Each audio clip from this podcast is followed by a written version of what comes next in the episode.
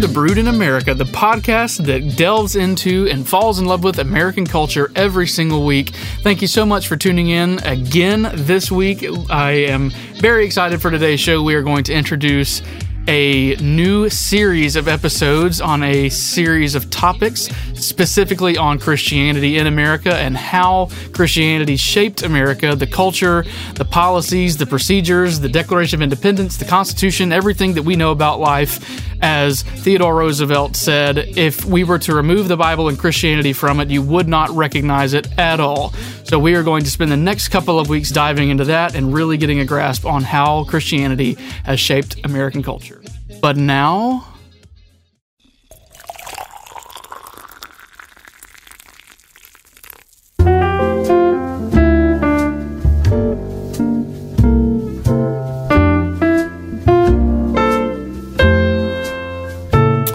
All right, today's drip comes from Queens, New York, and there's a couple of ways you can determine that it is from Queens, New York. One of which is looking at the bag and looking at the bottom of the bottom of the bag, and it says that it is brewed in Queens, New York. The other way that you can tell is the name of the coffee is called Holler Mountain. Now, anybody outside of the city will tell you that that is an oxymoron. A holler is not a mountain, and a mountain is not a holler. A holler is a valley. But what we know is that this coffee is really, really, really good. Now, I can't speak to their politics mainly because they are based in Queens, New York, and there are several locations, for example, in Portland, Oregon, and I can only assume that it is probably not in Chaz because Chaz is defunct, but this coffee is not defunct. This coffee is really good, politics aside. And to be completely honest with you, there is no sign of politics on their website. I can only assume by their location, but that's not what this podcast is about. This podcast is about loving America and loving coffee, and this coffee is great and brewed in America. So, if you are sipping some coffee this morning, I can assure you it's not as good as this one, unless it's one that we've talked about in the past on the show. Then it could be. But this one has a little bit of a caramel flavor to it, but it is also floral. Uh, it has a very floral taste to it, which we've we've had similar coffees, I guess, before on the on the show that tasted you know a little bit floral, a little bit caramel. But uh, this one in particular is it's a it's just a different coffee. I don't know how to I don't know how else to say it. There's only so many ways you can describe coffee, I guess. But floral and caramel and really well roasted. Um, probably a little bit liberal. It does taste a little liberal. You know Queens, New York. But you know, there's there's worse things you can say about coffee. I, I guess maybe.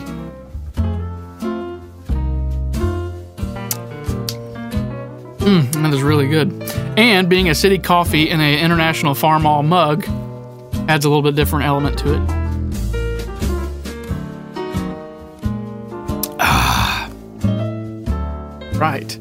Well, today's topic, as mentioned in the intro, we are going to provide a little bit of insight into where America's founding, where its foundation comes from, where Christian principles, uh, or rather, how Christian uh, uh, principles have shaped the culture and shaped the country, and how the society that you and I enjoy and love and respect, hopefully, uh, how that was shaped and how that came about and who is responsible for bringing that about. Now, of course, we've talked at length on the show about the founding fathers like John Adams and George Washington and Thomas Jefferson.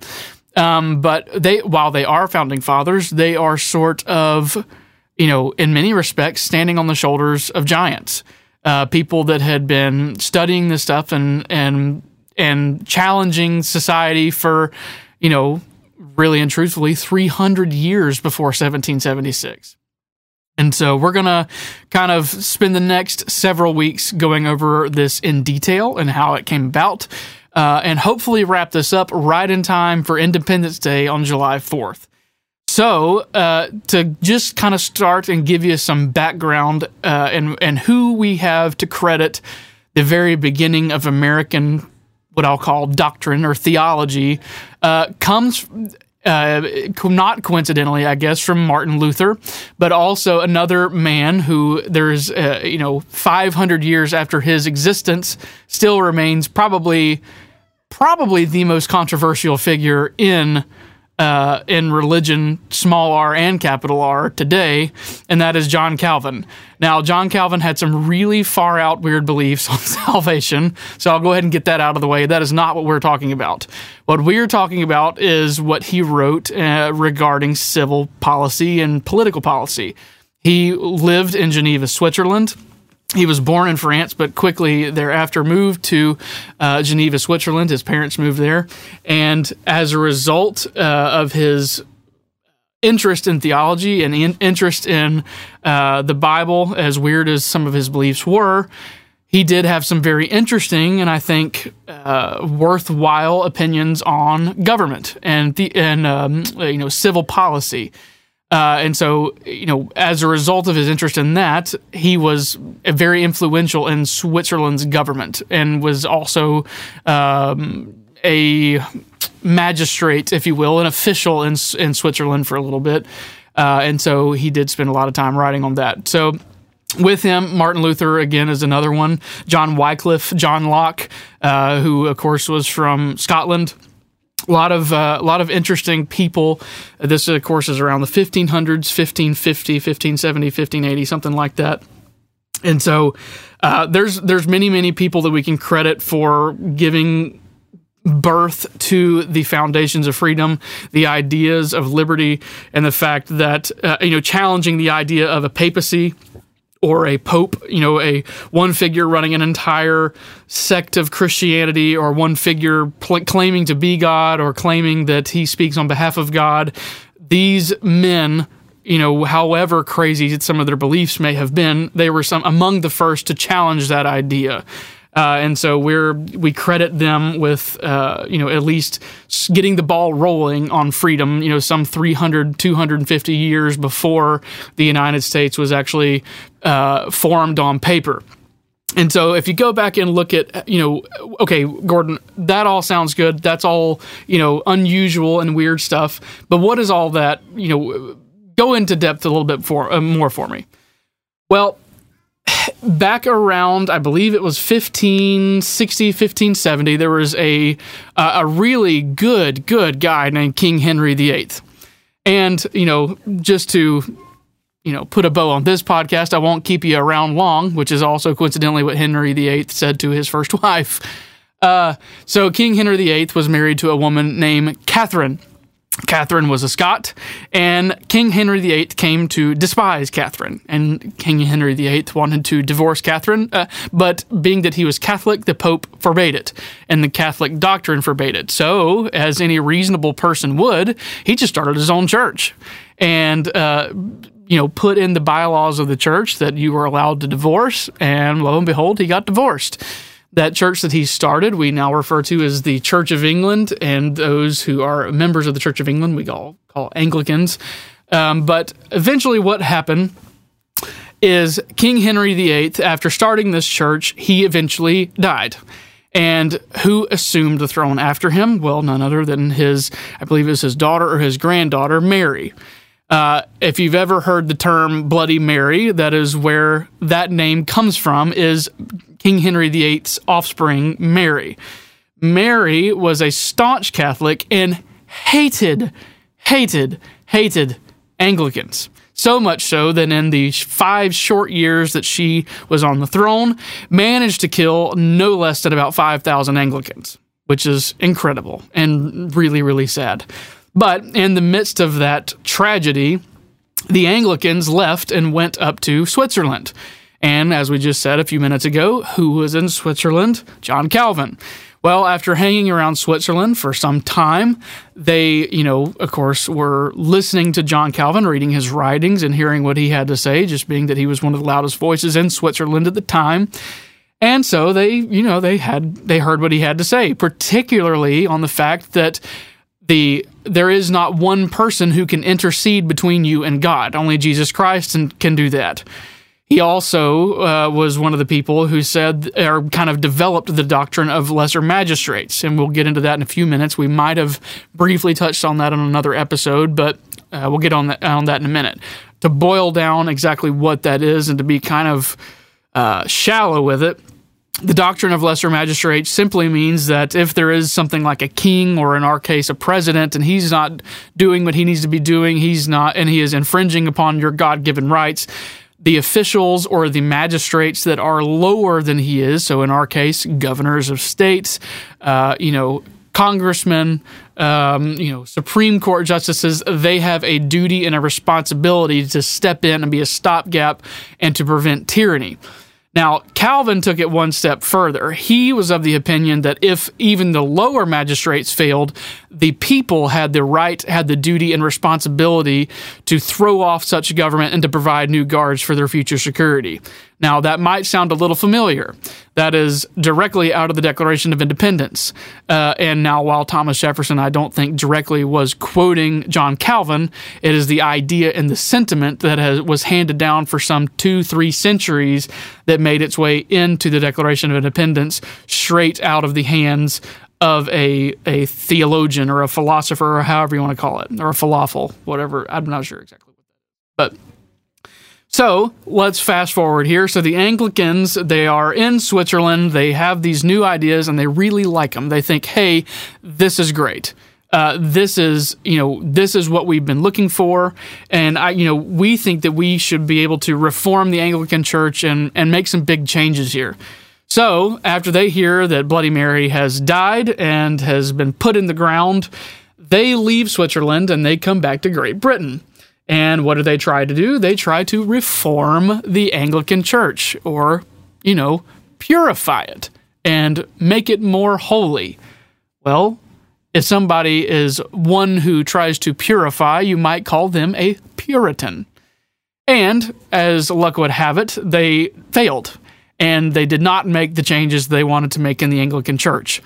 And after those changes were not made effectively, some stayed behind as they were loyal to the Anglican Church, but others left. And of those that left, they were called separatists. They separated from the Anglican Church and they left and they went and started their own sort of studies. Uh, now, granted, they were you know, under threat of death from the king at the time, the you know the leader of the Anglican Church, as well as the Catholic Church was none too happy with them either. So they were under persecution all the time. Now, interestingly, around 1580, 1590, a young man was born by the name of William Bradford. William Bradford was a separatist. Although he was not born a separatist, he was actually born an Anglican. His parents were Anglican, and he had two uncles that were Anglican. And after uh, you know getting a chance to read what he could of the Bible himself, you got to remember at this point the King James version was not issued or published until 1611. So at this point he did not have a Bible, an English Bible. He had bits and pieces of an English Bible, and he also had to learn Hebrew, Latin, and Greek to get the pieces of the Bible that he needed to learn about it, which he did. And he learned those three languages so that he could learn the Bible. And at the ripe old age of 12 years old, he decided that everything that he had been taught about the Anglican Church was a flat out lie and realized that what his uncles were uh, in and what they taught and what the church believed was not only wrong, but heretic and heretical. And he decided that, you know what, my time is not well spent here. And what I need to do is I need to go join the separatist church down the road where I can worship God as I see fit and as I believe God has prescribed in his Bible.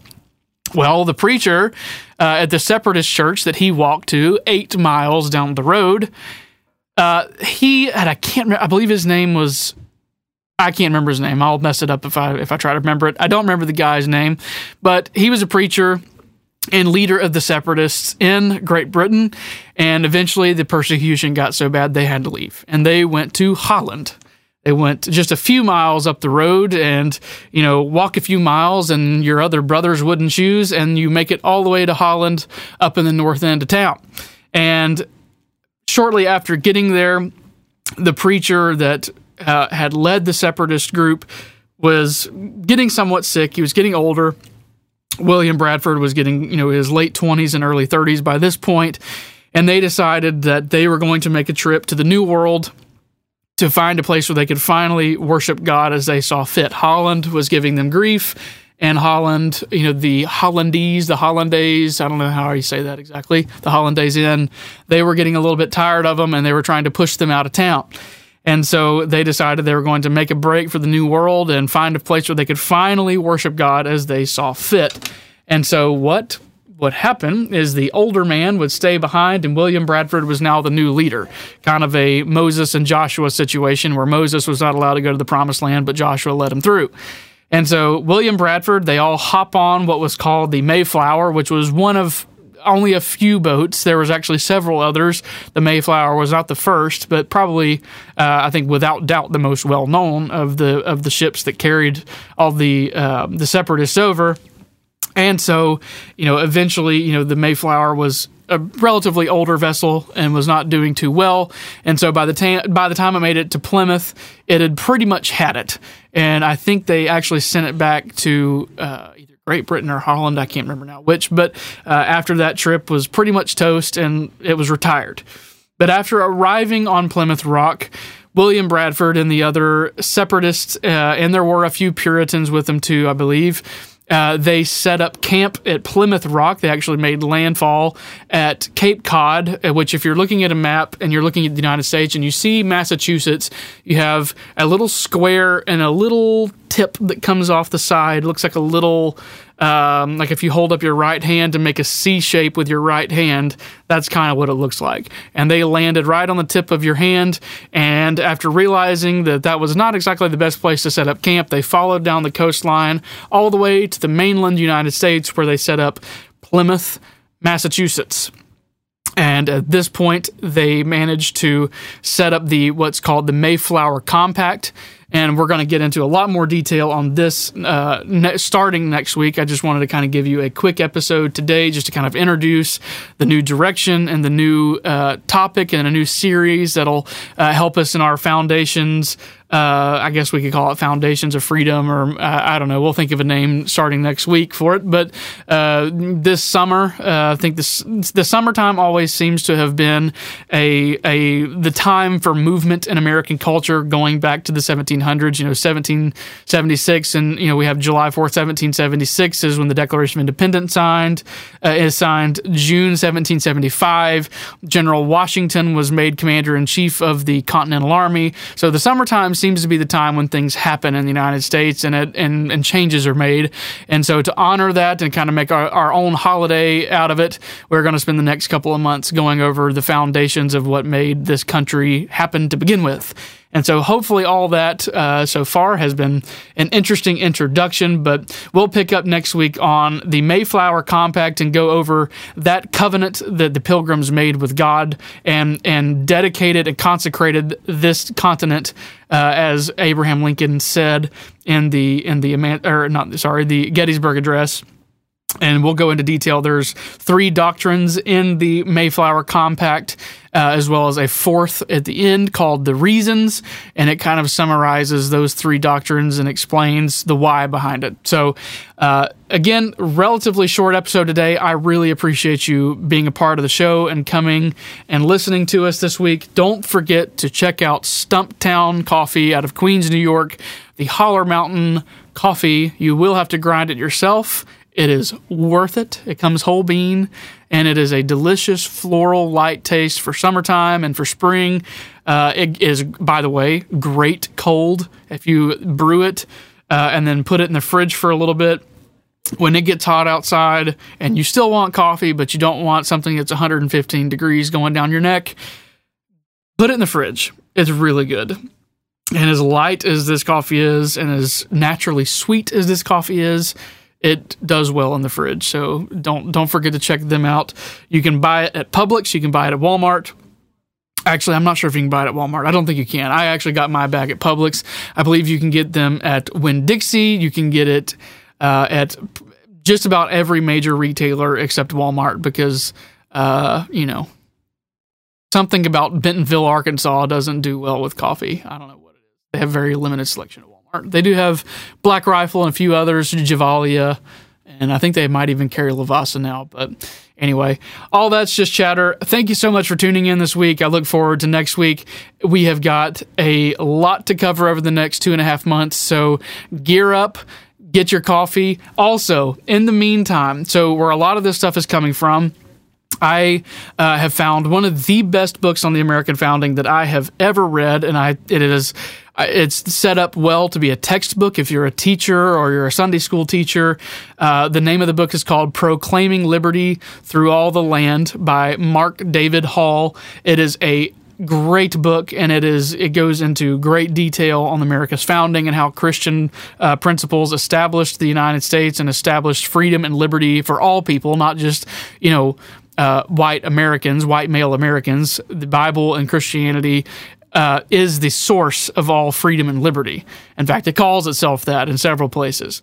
So go check that book out. It's sixteen dollars on Amazon, free shipping. Uh, get it in by you know first thing tomorrow, and spend a, a little bit reading it.